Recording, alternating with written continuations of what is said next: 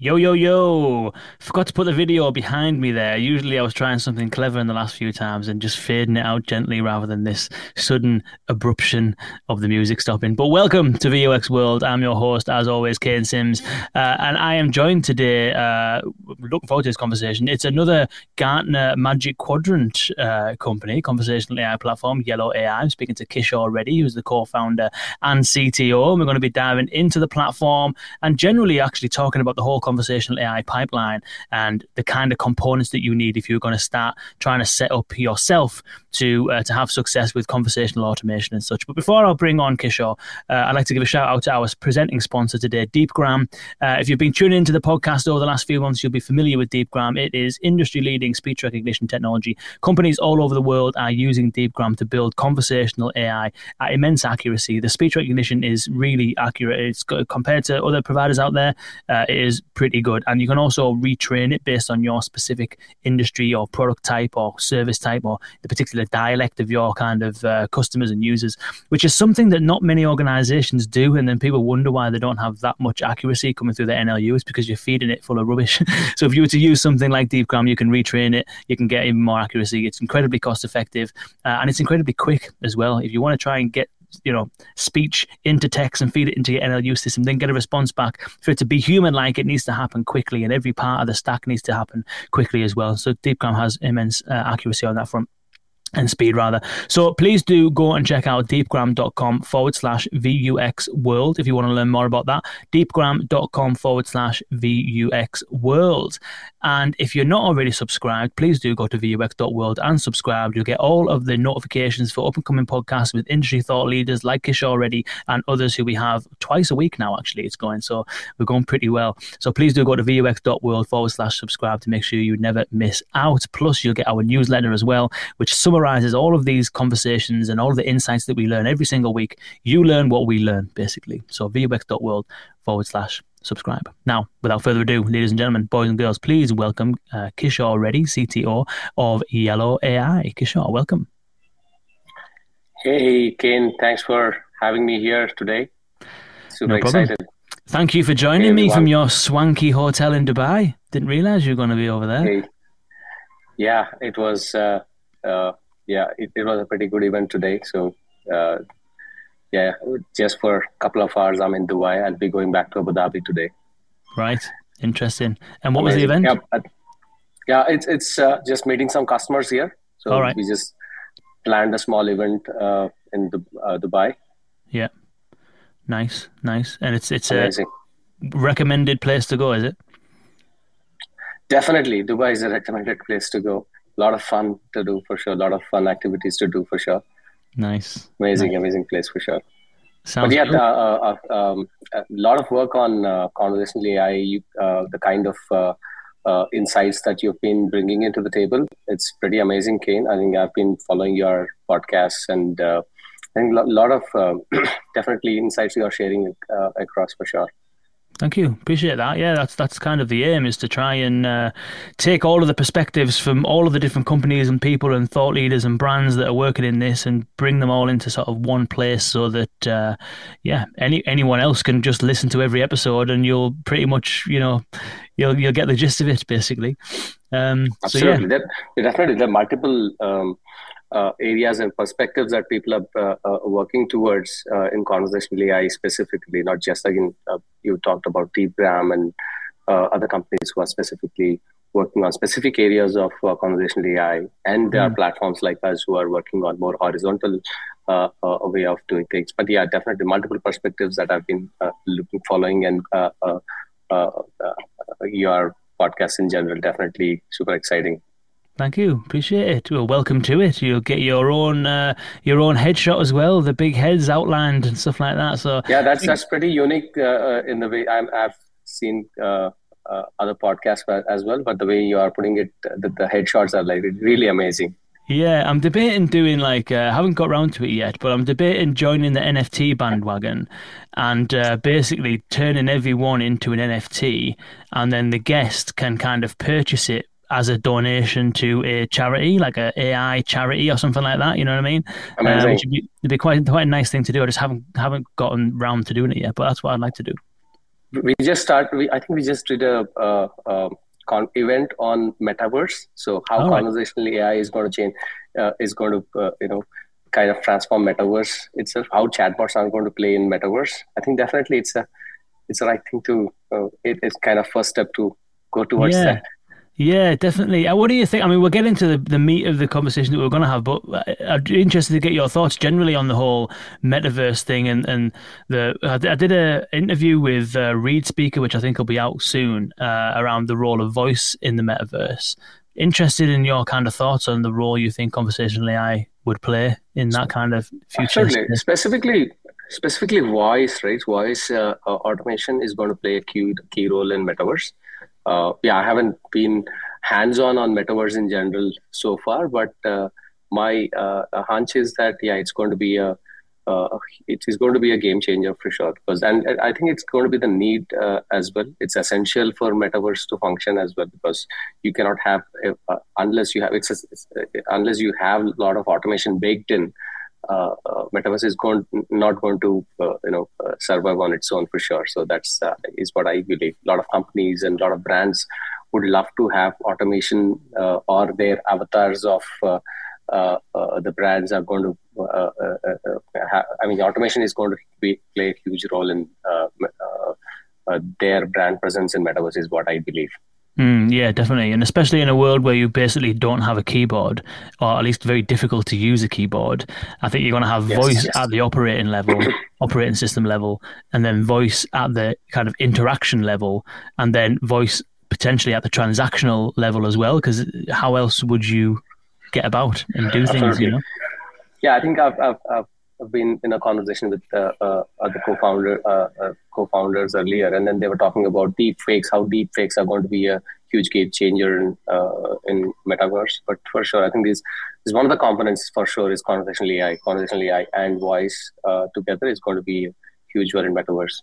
Definitely. And congratulations on the Gartner Magic Quadrant placement. Very nice kind of badge of honor that to get into that. Absolutely. So well done on that. Absolutely. Thanks for that, Ken. I think I'll also congratulate rest of the folks as well. It's the first Magic Quadrant on conversational AI. Super excited to be there. But yeah, I think a lot of learnings in the process of getting to Magic Quadrant.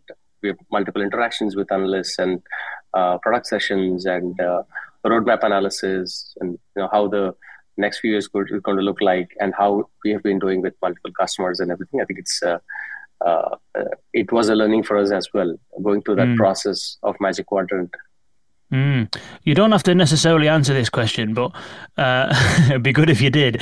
But in terms of that process, how much interaction do you do? What I'm trying to say is that, is it you feeding Gartner with your roadmap and all that kind of stuff, or are they feeding into your roadmap? Like, did you learn anything that you might want to do in future over the course of that process, or was it basically like an assessment type of thing where you just tell them a bunch of stuff and they rank how they see fit? Yeah, it's kind of both, I think. But yeah, I think learnings is also a key part of the interaction, right? I think it's and it's also a validation of what we are doing right. At the same time, some of the things where we need to actually focus on as well. How contact center space is going to look like, and then how obviously conversational AI. We've been working with multiple players in general, in customers in general, but we contact center specifically, whether we should be building our own contact center solution or partner with existing players, or how is it going to look like? And a lot of these insights come from Gartner as well, because the analysts, whenever we have a discussion, because a lot of they have immense knowledge, because they speak to multiple experts in this, not just in this area, but also they work with customers as well, right? So a lot of organizations as well. So we get these insights as well. So a couple of calls I have also been in the analyst. A couple of analyst calls I was also a part of, and definitely I felt that I had some learnings from those. So it's both, to answer your question, right? It's both. So it's validation at the same time, assessment and validation at the same time, learnings as well. So. Interesting. I mean, Talking of the contact center component, obviously Google's recent partnership with UJet in a more formalized fashion kind of brings that whole package together, possibly maybe for the first time that I've seen. I know I think potentially Uniform might have some contact center capabilities, but it's definitely an interesting play because you would think that the contact center is the contact center, and there's a whole bunch of other stuff that the contact centers do around workflow management and analysis and forecasting and all that kind of stuff that you wouldn't necessarily expect a conversational AI platform to do. However, conversational AI platforms are becoming more customer experience platforms in general. And so if you talk about customer experience, you might expect that. So it's interesting how, and if you look at Microsoft's announcement of their contact center, 9, I think, out of 14 features were AI-based features. It was all about having NLP being fundamental to the whole operation. The fact that you can make calls into it was almost like a byproduct of the call center. And obviously connect with a really tight integration with Lex and stuff. And so you can sort of see a world perhaps where the call center itself plus the conversational AI component does end up merging together. Absolutely. I think that we are seeing that trend as well, right? Predominantly, contact center have been more backward facing, more agents. It's basically a software for agents, and it's been looked at like that. But if you look at conversational AI, it's more of a front-ending solution where you are directly interacting with the customer. The software itself is interacting with the customer. So it's more of a front-ending solution. I think, it's definitely not, at this point in time, not wise to build everything as a part of a conversational AI platform, but it's definitely going to be a deeper integration with these contact center solutions is going to be a huge key. It's going to make a huge difference.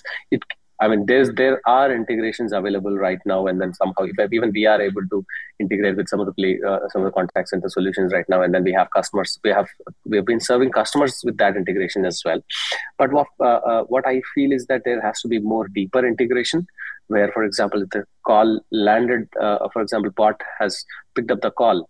Once the bot wants to transfer the context to the agent.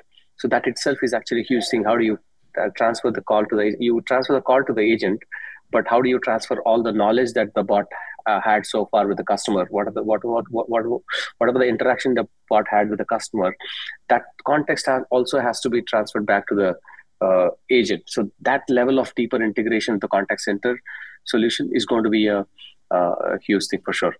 I think it's definitely interesting, Kane, how the space is still evolving, right? I feel that it's going to evolve for the next 5 to 10 years because there's so many use cases that we are seeing on a day-to-day basis. I think it's going to evolve for the next 10 years, is what I feel. Until we say that this is the boundary of conversational AI. Yeah, that's interesting. I think you're right, to be honest, and you've only got to look at. Excuse me. You've only got to look at the likes of funding being poured into the industry as an example of how kind of early it is, so to speak. Because all of the Observe AI we just saw today raised 125 million. All of these NLP based companies are still really in the real early stages. I mean, Yellow AI. When did you start? 2017, 2016, something like that. No, that's an interesting thing. We started in 2014 actually. All right, so okay. That's, and before the word conversational AI is coined, that's when we started the company. So so we didn't start off as a conversational AI company. It's just we just naturally transitioned into conversational AI company because we wanted to actually solve one problem that existed at that point in time because. Primarily, people are interacting on WhatsApp, predominantly in India when we started off. And then why can't we get similar experience for interacting with businesses? So why can't it be that simple? You just text a business and then you get your stuff done, whether you're ordering a pizza or anything. Why can't it just be a text away rather than opening multiple applications or calling up the call center and stuff like that? Why can't it be just a text? So that's where it started. Soon we realized that we have to automate the conversations. It's not going to be. It's a huge chicken and egg problem, right? Unless you have customers, businesses wouldn't respond, and then it's vice versa. So you have to automate stuff. So we started automating. That's when we realized that this is called conversational AI. This is what we and people started coining the term conversational AI. We started working with more and more customers, enterprise customers, and then started solving one particular problem, which is customer support. So interestingly, we are a little bit older company than most of the conversational AI companies. Yeah, interesting. But still, not necessarily an old company, 2014, so eight years old or so, and a lot of companies are a lot newer than that, you know. And as I was saying, the funding that's been put into it, I think, is a symbol or a signal that it's early, because that funding is intended to be used to then establish the companies within the market. And so I think that's probably where this movement and shaking comes around, is that the more that the platforms get funded, the more the platforms get developed, the more kind of clients start using it, it gets developed further around their needs and stuff like that. And then all of a sudden it starts blending with the other systems that exist within the business, because as you know, and a lot of the listeners know, the conversational component is nothing unless it's fully wedded to the organization's business. You mentioned there automating the conversations. You can't really automate a conversation unless you've got, you know, the right kind of integrations into the line of business systems and whatnot. Absolutely. Call center being a core part of that. And so it all seems to be sort of fusing together, which is interesting. Absolutely. Yeah, as you said, it's still early phases into the, yes, even now we cannot say that we drew the boundary to what conversational AI should look like. As initially we were discussing, going back to the primary topic of discussion, the components of conversational AI. When we started off, I think we did not draw a line what conversational AI should be. So that's in fact, that was the most exciting part of our journey, or any other company at this point in time, like other competitors as well. So because it's we are getting to define what conversational AI is by putting block by block, unlike CRM or unlike e-commerce platforms, which are defined 20 years ago, and then still people are figuring out components. But here, conversational AI, we didn't have a referenceable product to look at, right? You know, we started building what components should exist in conversational AI platform. So that's the exciting part, and we are still not. Even now, I believe that, you know, we still don't want to draw a line of this is what conversational AI should be. But I think we will get to more insights in the coming few years. Definitely, especially when you start to consider just sheer device proliferation on the one hand, channel proliferation on the other hand, and then each device and channel has its own nuances that are not strictly language-based. Like, as you'll know from having the experience on the messenger front, you've got emojis, you can send pictures, you can send documents. And so, you know, you're not necessarily always verbalizing a conversation in language. There's other symbols and things that you can use as well. And so at what point does a conversation become simply just an interface? I suppose it is an interface anyway, but at what point does it stop being conversational? At what point does it start being conversational? Yeah, that's definitely a new perspective of things, right? We so far looked into voice. We said, like, yeah, voice is conversational AI. I mean, that's what the automating voice is a big thing. And we also said, like, you know, text, automating text is we started off with that, but now we are talking about emojis and how do you converse on emojis? That's a different perspective for sure. I think, yeah, this is another dimension that we are bringing in. It's just more and more channels, and different geographies has multiple channels. I think that's that itself adds to the complexity for sure. And again, yeah, we have seen Alexa and Google Assistant and Google Home, and these are other kind of, unlike traditional telephony voice, these are different kind of voice devices. So where you can do multiple things, you have audio plus visual way of looking at it. For example, we have seen with Alexa, one of the devices of Alexa has a screen where you can show certain things on the screen. At the same time, you can bot can actually interact at the same time. It can play some video or display some content on the top of the screen, right? So we have seen multiple forms of channels overall for interaction. And yeah, I think that's definitely different multiple dimensions of conversational AI, entry points of conversational AI. Interesting. So starting from the starting point of Yellow AI, which was Yellow Messenger, actually, wasn't it? A few years back. Yes. So we're getting to this kind of like core component aspect. I'm wondering whether we can begin maybe with where did Yellow Messenger, as it was then, begin in terms of what were the core components that we were using when messaging was the core channel, and then over the years as you've kind of expanded from purely messenger into chat, into voice, what are the things that you've had to do in terms of the architecture to enable some of those other use cases? And then maybe finally we can arrive at what the core building blocks are that are required for those that have never done this before in order to kind of do this. Does that sound good? Absolutely. I think that's the right way to start as well, right? Because that's how we started.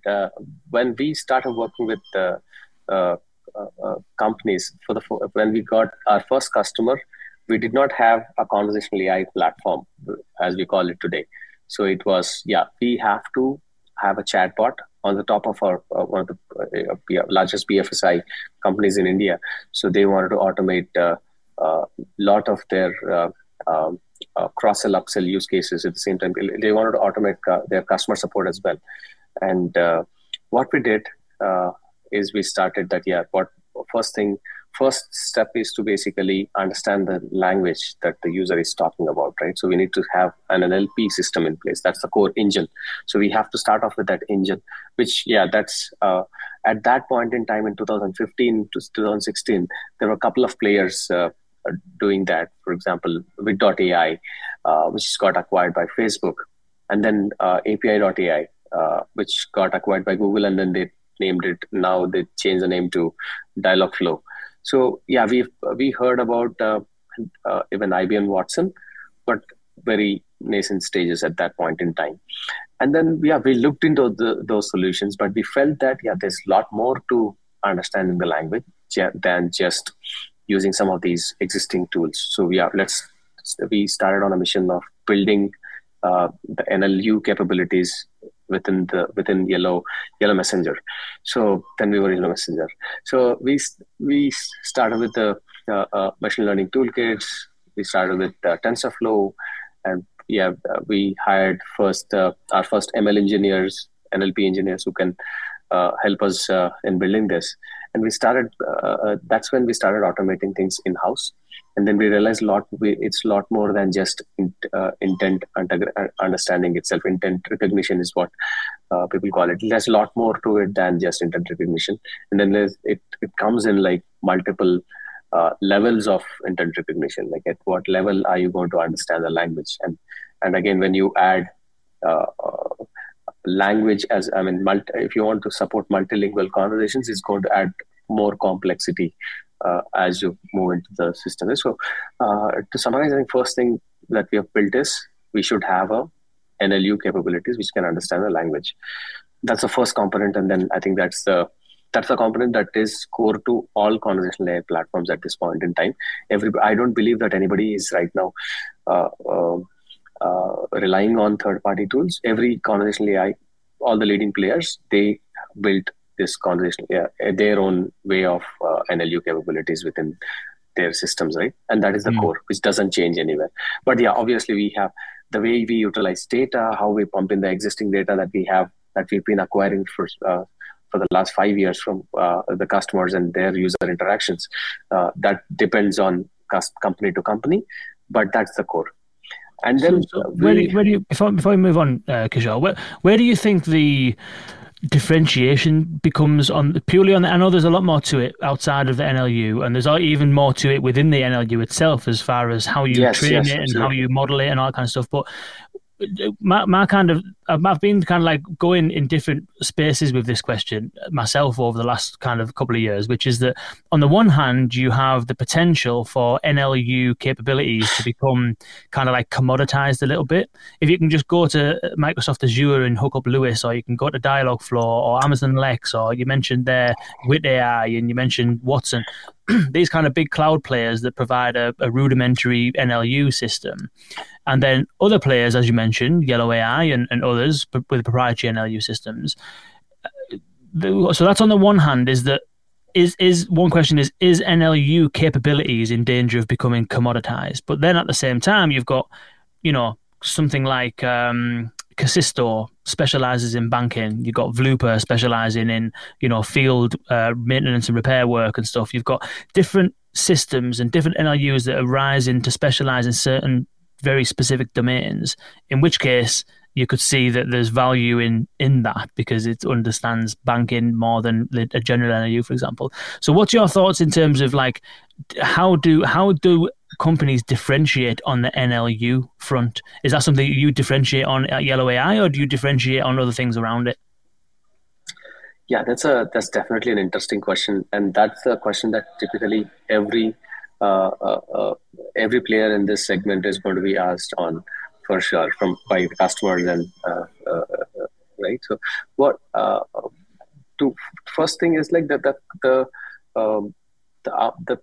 it's the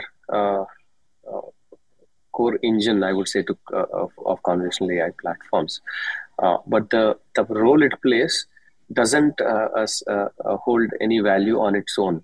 If you suffer, that's the reason that people are not able to utilize some of these existing players any of these conversational AI platforms are not able to use Wit.ai or API.ai or Lewis or IBM Watson because it is not holding value on its own, because it has to be working with harmony with the existing data that you have, how it's going to be working with existing components that you have, because it's not an API. I mean, it's not as simple as just use the API and then build the rest of the stuff, because it will be connected into your workflows, deeper into your entire product everywhere, how this interaction or how this particular understanding that we've got from the sentence is going to be utilized as a part of the workflow everywhere else also matters. So basically, and then how you feed back the data into the NLU system also matters. So you have to retrain a lot of it. So you will have to, in fact, you'll have to clean up every now and then. It's basically a lot of maintenance activity that you have to do so that your model gets better and better every day. So that's the reason we are not able to, or anybody else also is not able to use existing players. So even though, and coming to the second question on the commoditization piece, right? You are spot on that. It is going to get commoditized. There is no question about it, right? Because more and more papers are going to be published, more and more this open source community is more and more active in making this NLU better and better. But what is going to differentiate is what we build on the top of it. When I say building on the top of it, it's not about the application level things that I'm talking about. Even just the part of if you NLU itself, so the commoditized piece of NLU versus what you have to still build on the top of the commoditized part of NLU is still a lot. At least 70% more is required to make sure you make it your own and solve the problems that you have in hand. You have to tune it to your requirements. At the same time, you have to feed in your data of your customers, and there are multiple and not just you cannot actually directly import certain learnings that you got from non-chatbot based systems. So like agent systems and stuff. So it has to be a real-time data ingestion that chats or voice, the data that comes in on a real-time basis, that how do you feed in back to the NLU system to make it better on a daily basis. So you'll have to retrain it, retune the algorithms a bit. So to answer your question, yeah, even if it gets commoditized, you'll still be differentiating on your NLU with how better it understands your customer's context. So I'll put it that way. Yeah, that makes sense. So you began then, first problem to solve is the NLU part. You build an NLU system and it works fairly well. What's the next stage then for Yellow at the time? So that's the NLU system. It just keeps evolving. That's first part, right? And then the rest, everything builds around it. So now let's talk about first thing, right? So the rest of the things depends on what is the target segment that you are working with. What are the customers that you are working with on the call? For example, for a Dialogflow or an IBM Watson kind of a system or Louis system, there ends the circle. They don't build anything else because the rest of the things are built by the customers themselves. But when we are working with enterprises, when we started working with our enterprise customers, there is absolutely nothing in place. And then we want a chatbot to be deployed on our website. So from there to here, NLU to here, there's a huge gap. First thing is you need to have huge channel connectors layer where it just connects with so many channels across that. I think that's a smaller piece to execute. Obviously, you can just have connectors for all the channels. That's the number one thing. Obviously, we'll that's the second component that you would require so that you can get those messages or voice calls wherever the channel connectors is the number one component. We started building that. And next important thing is like what you understood the language, right? You understood the NLU, what user is saying. You are able to understand the text, but what do you do with that? There's first thing is like you'll have to create workflows of like what you can do with the sentence. So the conversation itself has like multiple steps involved. Each of these steps are a part of a larger workflow for the customers. For example, if it is an insurance company, you will have you will be renewing your insurance policy. That itself is a huge workflow. You'll have to have every step of that conversation or every message of that conversation has to be validated with. If the policy number has to be validated with the systems, back-end systems that the customer has. And then you'll have to do a bunch of other calculations, whether it's when is the policy renewal date is going to come. And there's a bunch of workflows that you have to build. So how do you build those workflows, right? That is a next big thing. So you'll have to build workflows. So now how we started off saying that, we'll build workflows for every customer. We'll build these workflows by coding the workflows ourselves. See, obviously, that is not going to scale. So for the kind of scale that we are looking at, we have like 600 plus customers a few years ago itself. A couple of years back, I think we were like around 500 plus customers. And how do we cannot code workflows for each and every customer. So what we do is like, let's have a workflow builder layer. You understand the NLU. Now we've built a workflow builder where you can build these workflows on the UI, and you will be able to connect with your backend systems on the go. So there's a workflow builder layer, and there's an integration layer that we brought in where there's multiple backend integration systems that you can actually integrate with, and these workflows connect with those backend integrations. So this was a key component. Otherwise, the customer would have to create those workflows themselves in their backend system. So this is the second important piece. I think I'll pause for here if you have any questions on this particular piece. Yeah, I was going to ask whether is the workflow management part what you would consider a dialogue manager, or is it more of a process kind of design engine for the business process? It's in fact both, actually. It's in fact both. One is the dialogue manager. Obviously, it's just one layer above NLU. There's a huge dialogue manager. Like how do you understand the responses on specific steps? For example, user asked policy number. Now, bot asked policy number. User asked where do I find this policy number? Now you're talking about the dialogue management itself. The dialogue management builder is one piece. And there's a huge, again, the workflow piece where you might want to connect a specific system with an API and then get data from there and then push some things to another database and everything. So basically this whole workflow management also is also a huge piece. So I would club both of it. So it's business process automation, workflow, business process management as well. BPM kind of things. Lightweight BPM, I would say. And the dialogue management together is what we call it as conversation build. The conversation builder. It cannot be just a conversation builder. It has to be clubbed with the business workflows as well. Right. So that's what is the next big piece. Interesting. So in that example you give there, am I understanding this correctly, that you have, let's say you have a conversation which is, let's try and think of one, something like, let's say a return, let's say that a customer is making a return, wants to return an item. And the first thing they say is, I want to return this item. And your dialogue manager could probably understand that that intent is to make a return, and then therefore respond with something like, okay, well, what is your reference number, for argument's sake?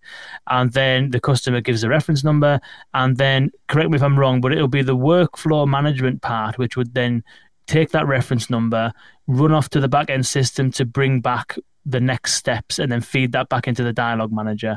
But then sometimes that's right, yeah. And then sometimes in that workflow management bit, you might need to bounce around a little bit. So for example, check the reference number, that's one thing, and then make a second call to check within, to see whether or not it's within its 30-day period, and then check to see whether or not when it was delivered. Is that what you're talking about? Is in that workflow management bit, you can make a number of different processes happen before you return back to the user? Yes.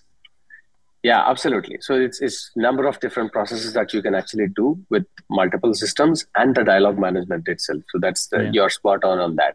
And some of the customers, was a very interesting thing that we have seen is some customers couldn't have backend systems for certain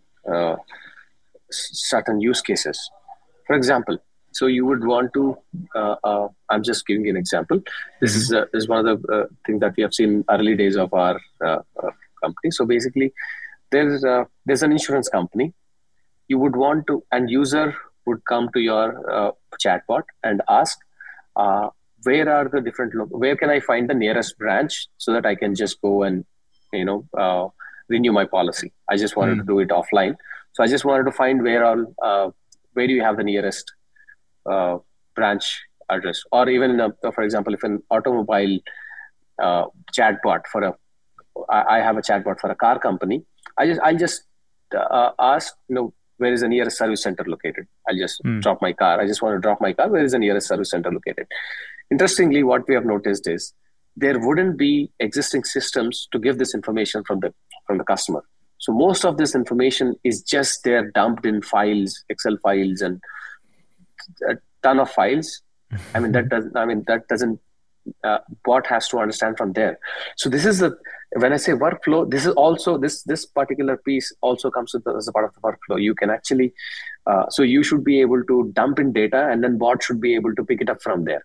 So so that is another part of the workflow management. So you can build those workflows as a part, rather than building it in your systems, you can build this small lightweight systems as a part of our system as well. So that we felt that that is an important component to build, because a lot of our customers at that point in time didn't have some of the systems available for handling such use cases. So we felt that that's a part of the workflow builder as well. Interesting. Yeah, because a lot of platforms will have the ability to make an API call within a turn. Maybe stack them up or whatever, but having that ability to essentially ingest, or not, it's not even ingesting data, is it? It's actually populating somewhere within the system content or knowledge or whatever the case may be. It's quite interesting, quite a clever way of doing it. Yeah, the next piece of as a part of that is like you have built the system, you built the workflows.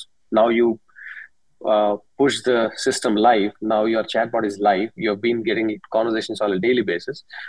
The next important component that we felt is you have to analyze how your bot is doing. So the analysis piece, right? How your bot is able to, how is it able to, answer better? How typically you'll have some qualitative metrics on, you should have some qualitative metrics on how the bot is performing. Is it answering the right questions, or is it not answering at all? Or like how is it able to handle abusers, or how is it able to handle angry, agitated customers? How do you analyze them and then personalize those in the next iteration cycle of the chatbot? So it's basically learning. We when we say chatbot, we'll always talk about how it evolves. It's not like regular systems. How do you evolve it? How do you make sure your chatbot evolves every week? In fact, that's what the next piece is, that how do you analyze the conversations? Conversational analysis is the next important piece. And then that's where you'll feed in a lot of information back to the bot. So you will analyze some of these conversations, what all bot did not understand, or what a bot could have answered wrong or wrongly tagged intents, and then did the bot take longer time to respond to certain workflows, or certain workflows failed. So all this kind of analytics on the top of conversations is the next big component, which will and how do you back? That's the next big component, basically. Yeah, and how do you advise? Because I'm assuming, I don't know. Do you also do professional services, or is everything self-service with Yellow AI? So since day one, I think it was a combination of both. We have self-serve platform right now available, but it's always we have a professional services team who works with the customers to get the bots live and build those use cases. But it's more of a customer success, I would call it, than professional services. Right now, they are hand-holding the customers in multiple things, and then we're trying to make sure that a lot of things, now that we have a visual way of building a chatbot, or visual way of configuring these workflows, visual way of making these dialogue systems, we're pushing this more and more towards the customer, and then customer success is playing a huge role here. Yeah, that makes sense. Fair enough. So you're just trying to get to the point of whether you do actively advise customers or whether people kind of just do it themselves. So if on this analytics side of things, I'm always curious about how people define success. So it's not straightforward, but it's understandable that you would be looking at your analytics to see, what were your mismatches and no matches, and how do you understand, where did the bot kind of misunderstand somebody or something, and then determine whether you want to feed that back into the training data and all that kind of stuff, what intent it should map to and stuff. But then on the other, that's kind of like more like the maintenance and improvement sort of layer, just from a kind of like hygiene perspective almost. But from a kind of like KPI point of view, obviously every business implements these things to try and achieve something, don't they? And some of those accomplishments might be outside the scope of the bot. For example, maybe you have a bot in a call center that's there to introduce some self-service to lower the wait times in the queue. In order to measure whether the bot's having any impact, you need to measure the wait times in the queue, which sits outside of the bot. However, there's some things that will sit within the scope of the bot. For example, we want to make sure that people can successfully change their address on their insurance, So you may have some factors within a conversation that would constitute success if someone's reached the end of the conversation, or if somebody's got midway through and ducked out or hung up or been escalated to an agent or whatever. So I'm always curious when it comes to analytics about how do you define success for a conversation, and how do you educate clients around what they should be looking for when they're trying to measure the impact that it's having? So I have one question before we move on to that, right? Are you joining Gartner or something as an analyst? Is the number one question. The next question is the kind of insights that you have. I think you should be starting another conversational AI company after this, because the kind of I was in fact, I wrote my notes on what is the next component that we should be talking about. You are right on to the point on what's exactly next. Good. The next component that we should be talking about. So I think you should start a conversational AI company after this for sure. Good. Yeah, I think moving to your question, right? Yeah, definitely. We talked about conversational analytics. It's more on the bot learning perspective, not on the business perspective. It has nothing to do with the business, how it's doing or how the bot is performing as a business objectives perspective, right? But the second important thing is, like, we have we started calling it as a module called Customer 360 and Engage. So it's both. You should be looking at business goals of what the bot should be doing. For example, if your bot is an insurance bot, how many new insurance policies did the bot sell? How many renewals did the bot make? How many queries that the bot has answered? These are, again, just the top level metrics that you should be able to derive. That's the analytics platform that should provide that. That, again, that is a very basic view of what it should be doing. But there should be more and more drilled down way of analytics where you can look at granular data, granular analytics, which geography, which region, what time of the year you got the best kind of, you have sold most of the insurance policies, and what time of the day did your bot get most of the user queries on. So you should be able to do the entire analysis yourself. And we cannot rely on, for sure, again, here there's a lot of debate about, few years ago, there was a debate about whether we should be using existing analytics system to do this, or does your conversational AI platform should have this as a core component. Then the answer for us was very straightforward, because there were a lot of these systems, a lot of these data and a lot of this analytics are very custom to conversational AI. So we felt that it has to be built as a part of the core, as a core component itself. And we started building that. And that's one way. Once you get these analytics, the next important piece is, what do you do with those analytics? You got these analytics. You got this that, these many people are interested in your insurance, buying your insurance policy, but they did not buy. They went till the end of the conversation, but they did not pay. So what do you do with that? I mean, you will be able to analyze this, and what do you do with that is the next important aspect that you should be focusing on. So we have again, this is the next important piece, where how do you re-engage with them, right? You should be able to send scheduled notifications to them that, yeah, you dropped off here. Why don't you start, why don't you complete your, buying the insurance policy. So this is the next big piece, right? Or your insurance date is nearing, or renewal date is approaching. Why don't you pay it right now to avoid penalties or something like that? So how do you re-engage? That is, how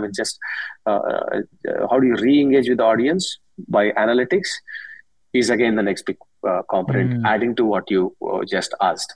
So these two go hand in hand. Very good, very good. And thank you for that compliment, by the way. I forgot to say thank you. We'll put that as a quote on our website and in all of our pitch decks from now on. You should work at Gartner. Yeah, I think I'm going to have another question. Like, what is the next component that we should be talking about? Yeah, Good point. Well, we'll get to that. But first, I had a follow-up question on that, which is around how you initiate that follow-up engagement. Because a lot of times when people talk about conversational AI platforms, they often talk about them as just being there to have conversations with customers. Whereas if you look at some of the customer experience platforms, I'm thinking of something like UJet, for example, that has all of this stuff built in, omni-channel capabilities. It'll recognize your phone number. It's got your previous calls. It'll understand likely what you're calling about based on the last thing you did on a website and be able to preempt the conversation and all this kind of stuff. So what you're talking about here is you're not talking about creating conversations, which is what a lot of people are talking about. You're talking about creating customer experiences, which is what I would argue people should be thinking about, is the customer journey from end to end and how you can kind of provide a good experience throughout the whole thing. And most of the time you would have a conversational AI platform that just dips in at a certain point and provides one thing, one conversation, then it's done. Maybe you can feed that data into a CRM so the CRM can do its thing later on when the customer comes back to the website or whatever. But what you're talking about here is having a conversation with somebody, using the analysis and the information gathered and the context from that conversation, recognizing when a conversation hasn't gone to plan, and then initiating a follow-up, maybe through another channel, maybe sending them a text message and saying, hey, do you want to continue with the application or whatever? And so you're starting to branch into not just conversational AI provision, you're branching into customer experience, customer journey provision. So I'm just curious about, one, what is that the vision? And then two, what kind of triggers are you using to initiate that follow-up? Is it phone numbers and all that kind of stuff? Yeah, to answer the last part, I think it's multiple things. I think it's just phone numbers, or like if they are already connected with WhatsApp, you just follow the kind of WhatsApp notification, or if the user has come from Facebook Messenger or Instagram or whatever channel it is, we'll try to retarget there, or we try to understand the customer, and then you can actually you can send them a text or an email or anything like that. So, but yeah, that's the easier part for sure. But it's interesting that you also said that it's a customer experience platform, more of a customer experience platform, right? I think since I have not been talking to people a lot outside for the last few years, but the marketing team and the sales team and product marketing, everybody they started calling Yellow AI as a customer experience platform, not a conversational AI platform.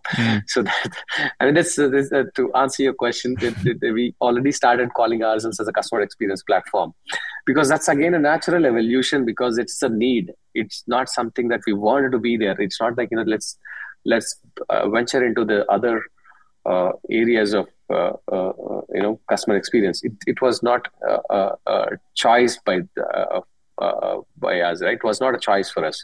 So it was a natural transition. It was a need for our customers as well, right? So you've got all these insights. You have got to do some kind of actionables on the top of it, like how, and the data exists with us, not them, to take the actions. So obviously, that if the data is with us, we are the guys to do those actions as well. So that that gave us a compulsion that we have to build this as well. So we started building this. I think it's been 1.5 years now, and then definitely proving to be the right decision. And then a lot of customers have been like, in fact, it was one of the most used component is the re-engagement module, right? So you analyze and then you re-engage. That's like definitely a huge revenue source for us as well. You re-engage a lot with these customers. Interesting. So we don't actually do complete CPaaS here. Yeah. We work with CPaaS vendors to do the last mile delivery, but we don't do the last mile delivery of the campaigns and all of that. But we have a campaign manager to schedule campaigns. And then again, these campaigns can be circled back to the conversation. So the campaign itself is not a campaign on its own. It's not an individual campaign. That whatever the campaign that we run, you can connect a workflow which will connect to a conversation. So whenever you send a text note, it's a conversation on its own. People can start conversing on that. So yes, that's good. So would that be a separate conversation that you would fire up, or would you check it and pump it back into an existing? It's just one. It's just one user journey. Though they dropped off, you came back, but it just picks up where. Okay. It has the entire context of the entire conversation with the user. Wow. So yeah, that way it's definitely proving to be the right decision that we made. Definitely. That's definitely a unique proposition as well. I don't think I've seen that before. So you asked me a question. So we've been through the NLU, we've been through the channel connectors, we've been through the dialogue management and the business process management, we've been through the analytics and the improvement, we've been through the re-engage. The things that I would be thinking of next would be a couple of things. One is sticking with the analytics, is how do you make sure that the things that you're pumping back into your NLU aren't actually conflicting and causing issues with your model if you're just piping off random things into it that have mismatched or whatever. The other thing I'll be thinking of is channel expansion. So you've got, maybe you've on one channel like a chat, and then all of a sudden you've send a text, now you're in text, and all of a sudden maybe they call, and so now you're in voice. So there's a channel kind of component to it. Other things, what else would I be thinking at that point? You've got the analysis, you've got the KPIs, you're feeding back and improving the models, you're re-engaging people. Yeah, those are the two things my two questions I would have would be one around intent conflicts and two around channel expansion. That we talked about. So immediately after, before the business analytics, the conversational analytics, that we talked about, it shows the conflict specifically. Okay, right, it doesn't actually. So it shows the conflicts, and it is not dumb analytics where it just doesn't show you data. It also does some of the basic cleanup of like what should it show you to take actions on. It does basic math. Yeah, these two things can be part of, most probably part of this. This can be most probably part of this use case, which bot did not understand. It does all of that. And then also some of the things are like we crowdsourced kind of information as well that can be baked into these analytics and then showed to the user to take actions on. So this is a part of the conversational analytics module itself. Right. The second part is the channel connectors, right? There will be multiple channels. How do you connect all of them and then have a single user profile so that, if this user comes from voice to this thing, how do you connect them? And then how do you have the same conversation? That's again a piece that we're talking about as an orchestration layer. So how do you orchestrate across multiple channels? But I think the next important thing, as you said, right? One of the things everything can be bot itself. So there should be a human plus AI kind of an approach that typically, at the end of the day, humans have to retrain the bot. Whenever we have to assess the bot whenever required, that we talked about in conversational analytics. But what if you have to do it in real time? In real time, user is waiting for something, but bot doesn't understand that. It's not always that bot can need it. It's not necessary that bot should say that, I cannot understand this right now, right? So why can't we have a human plus AI kind of a thing? So where human can label the data in real time, where I got this question, but bot is just waiting. Oh, what am I supposed to do right now? Rather than responding back to the customer at this point in time, you will just send a micro interaction to a human agent. Human agent can quickly say that, we are calling this as micro interaction. So human can just say that, yeah, this might be this intent, just go ahead. So there will be agents who will just say that, yeah, this is the one. Bot just takes over the workflow from there. That's the next big piece, human plus AI. At the same time, there can be long tail tickets that user human needs to take actions on, which human should be talking to the user rather than a bot. So how does this bot transfer the ticket to the user or agent? This is a big component, right? Human plus AI is a big component. So traditionally, we have seen bots with Zendesk, bots with existing CRM, support desk tools, service desk tools.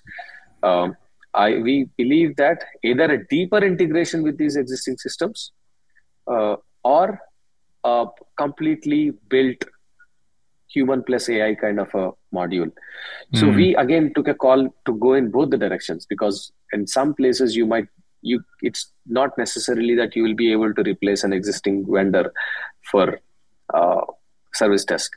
But we felt that having this, again, deeper connect with the human plus AI, bot plus agents, that will actually add a lot of value to the end user, at the same time our customers as well. So that they can take actions on it in real time. At the same time, you can feedback the data. The agents can feedback the data to the bot. So that that can be more real time. So we felt that we are calling this module as Inbox. So this is a human plus AI component that we are talking about.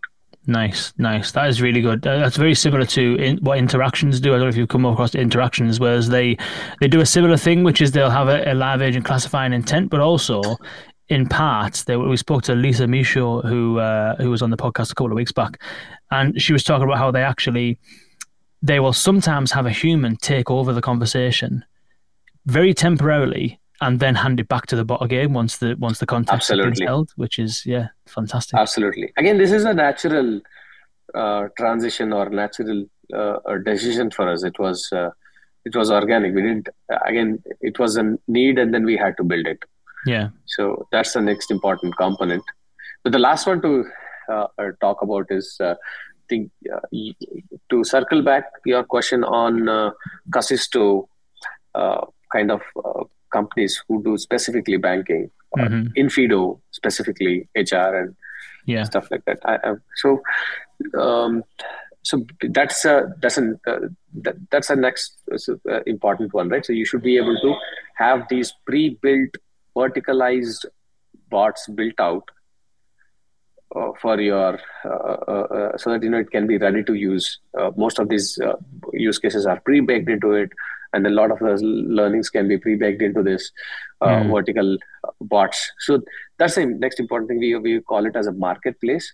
So in marketplace, we have these vertically built these bots built vertically with specific industries, with workflows predefined, configured at the same time, integrations predefined and then tested, and basically and learnings from all existing customers, and then which all these learnings and then intents and the data, everything is, all those learnings are taken and then built these vertical bots for specifically banking, vertical, automobiles, HR, IT, insurance, and so all of these are different multiple bots built out and then available on marketplace so that people can start off instantly.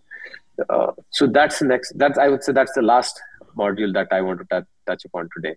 Nice. Wicked. Yeah, definitely shortens the development cycle and gives people a place to start with. I'm assuming they can customize it if they want to, hook up their own integrations if they need to, but definitely giving them a helping hand at getting started, I think, is definitely sensible. There's two little bits left. I know we're on time. We're a little bit over. I know it's probably getting on a little bit where you are now. But two final bits I don't know whether you want to comment on, which is specific to the voice channel, which is speech recognition and text-to-speech. So I don't know how you are approaching that side of things at the moment. Any thoughts on those two components? So a couple of years back, we thought we should be doing it in-house. So speech recognition and text-to-speech. So it was a conscious decision that we don't venture into that, because already this just the conversation understanding and the kind of components that we're working itself is huge. We didn't want to actually, maybe at a later point in time to have more control over how the voice is being processed. Probably we might do it late in a couple of years or later. Mm-hmm. But at this point in time, we felt that it is more, it's better to work with partners. And that, obviously we worked with Deepgram as well. We started integrating Deepgram with some of the voice bots. We work with Microsoft and Google in certain places, but we specifically decided not to build at this point in time. But we do tune the STT TTS to our need, but we don't build everything in-house there. Yeah. So it was a conscious decision. Yeah, that makes sense. I think to be honest, I mean, speech recognition is an entirely different problem, and text to speech is also an entirely different problem. It's not language understanding; it's language production, which is really entirely different problem. And so it's I think definitely wise to do that until maybe it gets to a point, which I think it will get to a point, which is.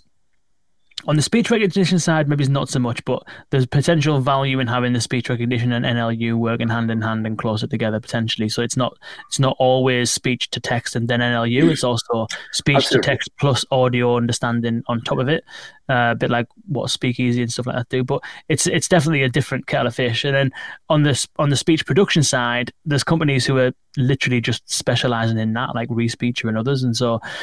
It's going to be difficult to change that. And as soon as we get to a point where it's starting to become that way now, where you can create your own bespoke voices. I think Microsoft released this ability as well. They've democratized this a little bit, which is being able to create your own custom voices.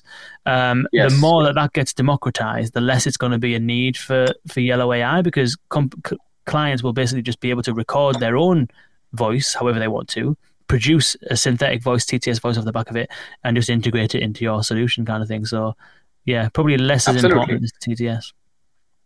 Absolutely. I felt that that's the right approach that we have taken, that we'll not build this in-house because, as you said, right, a lot of these are commoditized and we don't require or we don't have a need to actually deeply integrate the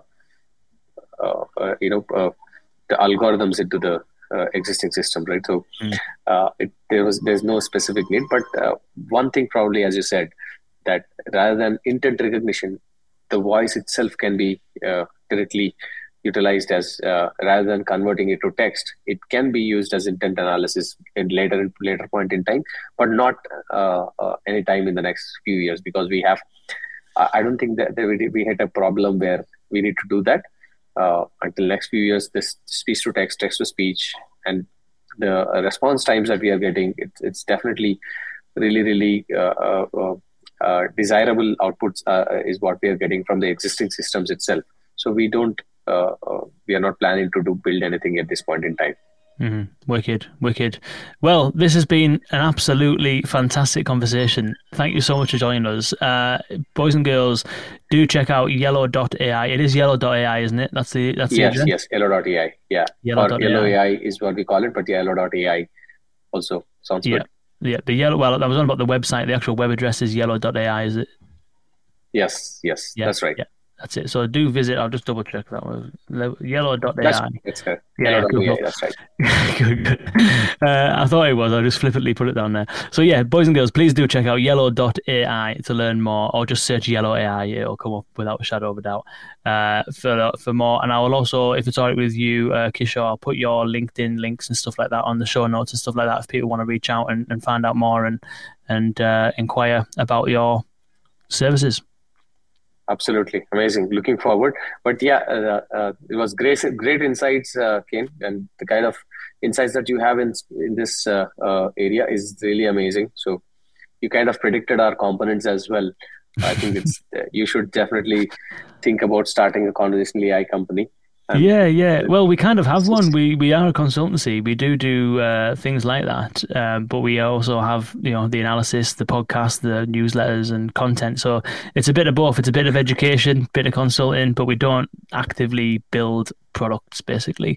But it's the thing is, it's the main thing is it's interesting. I've been doing this for 4 years now, and every single time I have a conversation like this, I learn something, I meet someone new, and it is just a fantastic thing to do. So I appreciate you spending time with us, especially given that you're away at events and all that kind of stuff. I appreciate you carving the time out. Hey, thanks for having me on the podcast, Kane. Definitely. Well, looking forward to more of these. Nice one. Cheers. Thank you, everyone. Cheers. Thank you so much. Cheers. Next week, boys and girls. Oh, no, sorry. Tomorrow, actually, it's Matt Portillo, who's joining us from Amelia. And we're going to be talking deeper about conversation design and why conversation design is a marathon and not a sprint. So please do tune in for that. Visit yellow.ai for more information about Yellow AI, and visit vux.world/subscribe to get all of these in your inbox as and when they happen. And even before they happen, you can come and join us live. So thank you, ladies and gentlemen. Thank you, Kishore. It's an absolute pleasure. And we'll speak to you again. Thanks, very soon. Bye-bye. Cheers.